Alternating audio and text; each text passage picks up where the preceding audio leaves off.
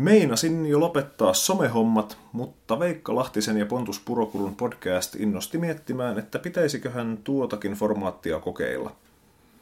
Näin veistelin suurin piirtein tasan viikko sitten Facebookiin ja tässä sitä nyt ollaan. Kuuntelet siis Vesa Linja-ahon ja Voiman podcastia nimeltään 10 senttiä 10 minuuttia.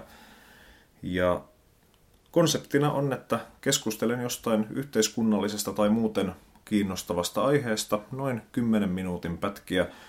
Minua itseäni on meinaan podcasteissa rajoittanut. Mä en hirveästi innostunut formaatista aikaisemmin. En kuuntelijana enkä tekijänä, koska tuntuu, että pitää olla todella mielenkiintoinen aihe tai mielenkiintoiset puhujat, että jaksaa niin kuin keskittyä semmoiseen pitkän pätkän kuunteluun. Ja joku tommonen 10 minuutin TED Talk-videonkin kuunteleminen on ollut, ollut usein semmoinen, että se 10 minuuttia aikaa pitää repiä jostain ja siihen pitää keskittyä, ei voi samalla tehdä muuta, että siitä saa jotain irti. Mutta tässä siis ollaan tämä Veikan ja Pontuksen podcast. Mikä meitä vaivaa? Olen nopeasti koukuttunut siihen, että hyvä, että hekin nyt pitävät sitä voimalle, niin saavat, saavat siitä jonkun pienen korvauksenkin. Mutta itse asiaan. Tällä kertaa ajattelin puhua tämmöisestä asiasta, mikä ei ole hirveän usein tapetilla, nimittäin vankien ihmisoikeudet. Öö, on Suomessa paljon ihmisiä ja maailmalla paljon ihmisiä, jotka pitää ihmisoikeuksia esillä, pitää ihmisoikeuksien puolia monella eri keinolla ja tämmöinen yksi ihmisryhmä, jonka ihmisoikeuksista ei ole hirveän paljon puhetta julkisuudessa, niin on vangit. Se on ehkä sen takia, että vangeista ajatellaan, että, että se on niin kuin itse, itse ansaittu juttu ja ja oma valinta, jos on vankilassa ja niin päin poispäin, mutta se ei tietenkään saa olla tekosyy sille, etteikö vangeillakin olisi ihmisoikeuksia. Ja tässä näin, niin mä törmäsin tähän asiaan sitä kautta, kun ollaan oltu samassa työpaikassa joskus aikanaan Lasse Kärkkäisen kanssa, joka tuossa kesällä, kesällä luin muuten vaan uutisia ja sitten oli, muistan tämän kun Dopikaupan, eli tämmöisen netti, turverkossa toimineen nettihuumekaupan pitäjä jäi kiinni ja en silloin kiinnittänyt mitään huomiota, huomiota tähän, mutta sitten kesällä oli yksi vähän laajempi juttu aiheesta lehdessä ja totesin, että siinä sanottiin pitäjän nimi, että hän oli Lasse Kärkkäinen. Tämä on siis vanha juttu jo, että kuka tämä oli ja häntä on muutaman kerran haastateltukin lehteen sen jälkeen, mutta minulle tämä tuli yllärinä, että katos, entinen, entinen kollega siellä on vankilassa pitkää tuomiota kärsimässä tällaisen takia. Ja tämä oli hirveän tämmöinen sikäli mielenkiintoinen kokemus, että tämä pisti todella selvittämään, että mitä, mitä se niin kuin meinaa olla vankilassa.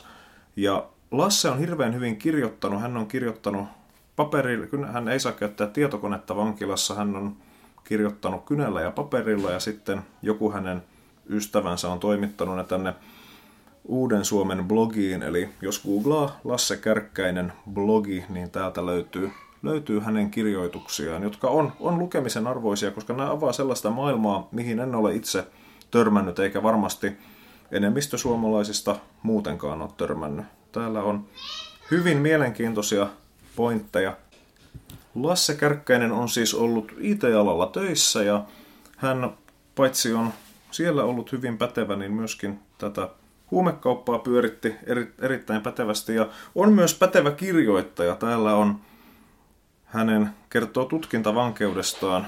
Putkassa pitäminen on rikostutkijoiden vahvin psykologinen painostuskeino. Siellä epäilty on 23 tuntia vuorokaudessa sellissään – et voi puhua kenenkään kanssa, eikä sellissä ole telkkaria tai radiota.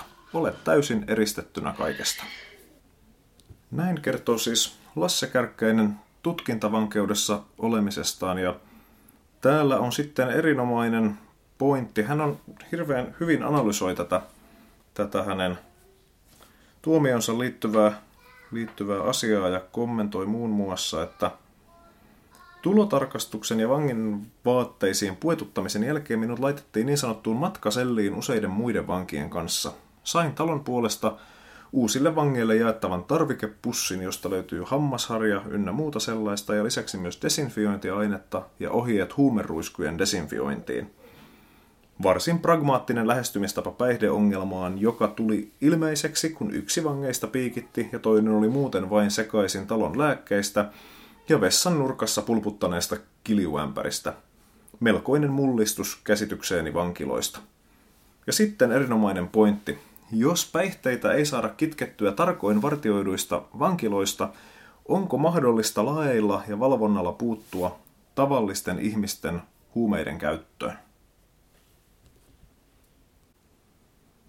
Eli päihteitä tosiaan vankiloista löytyy ja täällä sitten toisessa blogikirjoituksessaan Lasse Kärkkäinen kommentoi, että Ekan vankilavuoteni aikana pääsin todistamaan vankilaajan johtajan huumesotaa. Tästä päästään nyt tähän ihmisoikeusnäkökulmaan. Ensin kuntosalilta poistettiin painot, kunnes subuteksien käyttö loppuisi. Vähän myöhemmin löytyi perhetapaamistiloista huumeita ja sitten ei ollut enää perhetapaamisiakaan. Tämä on mun mielestä ongelma, koska vangin perhehän ei ole tehnyt mitään rikosta ja tämän takia on hyvin kyseenalaista, että tuollaista, tuollaista sitten käytetään rangaistus- tai painostuskeinona. Lopulta jengiä oli saunatiloihin sijoitettuna huumeratsian ajaksi ja kusinäytettä oli sitten annettu jo kiukaalle ja valaisimen kuvun täydeltäkin. Tämän jälkeen ei sitten ollut enää saunaakaan. Subuteksin käyttö tuskin loppui sittenkään. Eli tämä on tällä tavalla makrotasolla ehkä hyvä kuvaus siitä, että ei tähän päihdeongelmiin kiellot auta, että tarvitaan muita lääkkeitä. Ja tämä on myös mielenkiintoista, että miten muut ihmiset on suhtautuneet tähän, että mun ensimmäinen reaktio, kun luin, että katos entinen kollega on vankilassa, niin ensimmäinen reaktio oli, että siellä on varmaan ikävää ja tylsää, että voisi poiketa katsomassa häntä. Ja no, se on sitten byrokraattista. Vantaan vankilan sivuilla lukee, että vierailuajat ovat viikon loppuisin. Vierailuihin varataan aika siten, että vanki itse ilmoittaa tapaamaan tulijat tai tapaaja varaa uuden ajan edellisen tapaamisen yhteydessä. Puhelinvarausta ei ole. Eli vankilaan ei noin vaan lampsita jenkki-elokuvatyyliin, että sinulle on vieras ja sitten jutellaan lasiseinän läpi, vaan pitää niin kuin varata etukäteen niin, että vanki kutsuu sinut sinne. No, kirjeitse saa tietenkin vankiin yhteyden. Täällä on Lassen blogissa osoitekin, mihin voi, voi kirjoittaa, että pitää laittaa työn alle. Ihmisten suhtautumisesta ylipäätään kertoo tämä, että täällä kerrotaan, että täällä MTVn haastattelussa – Lasse Kärkkäinen kommentoi, että kukaan ei ole hänen mukaansa varsinaisesti pistänyt välejä poikki rikoksen takia. Ihmiset ovat erittäin yllättyneitä ja moni sanoi, että ettei voinut koskaan kuvitella minun olevan huumekauppias. Ympärilläni on erittäin mukavia ihmisiä, jotka ovat pysyneet tukena kaiken aikaa ja hoitaneet asioitani ulkona, Kärkkäinen kertoo. Parisuhdekin oli mennyt poikki, mutta ei tämän rikoksen takia, vaan yhteydenpitokiellon. Eli jos hän oli kahdeksan kuukautta yhteydenpitokiellossa, niin kyllä siinä parisuhde kokee pienen kolauksen, voin, voin hyvin kuvitella.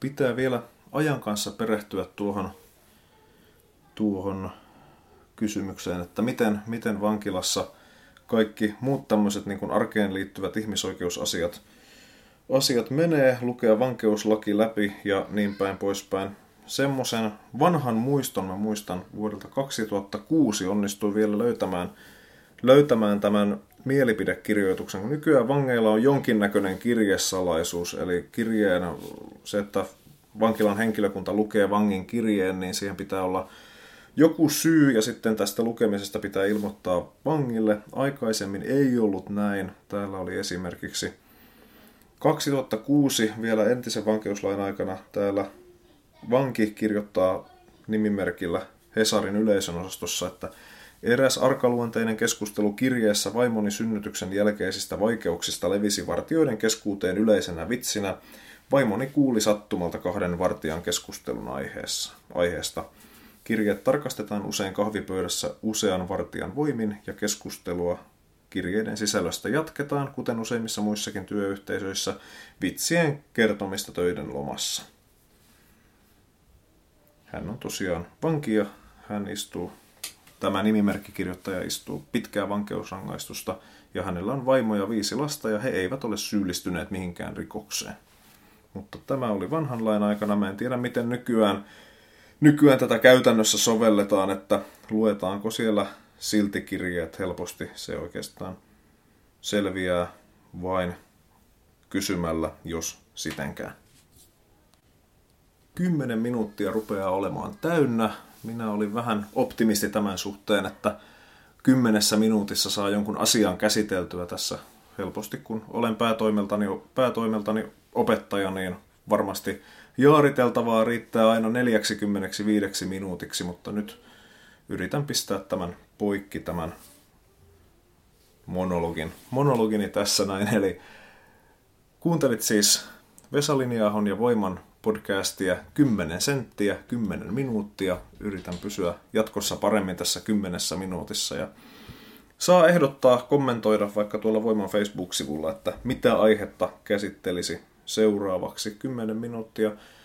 On just sopiva aika, sen ehtii bussimatkalla kuuntelemaan ja jos se nyt välillä lipsuu pidemmäksi, niin katsotaan, kestävätkö ihmiset vai pitääkö ruveta suosiolla pitämään niitä oppitunnin mittaisia podcasteja, joita jo Veikka Lahtinen ja Pontus Purokuru pitää. Ja suosittelen kuuntelemaan, jos ette ole vielä kuunnelleet, ja suosittelen myös lukemaan tätä Lasse Kärkkäisen blogia, mitä hän vankilasta käsin kirjoittaa, koska aika harvoin on tällainen tilanne, että niin, sano, niin sanottu tällainen tavallinen ihminen pitää vankilasta käsin blogia ja pitkää tuomiota istuu siellä. Kiitoksia kaikille kuuntelijoille.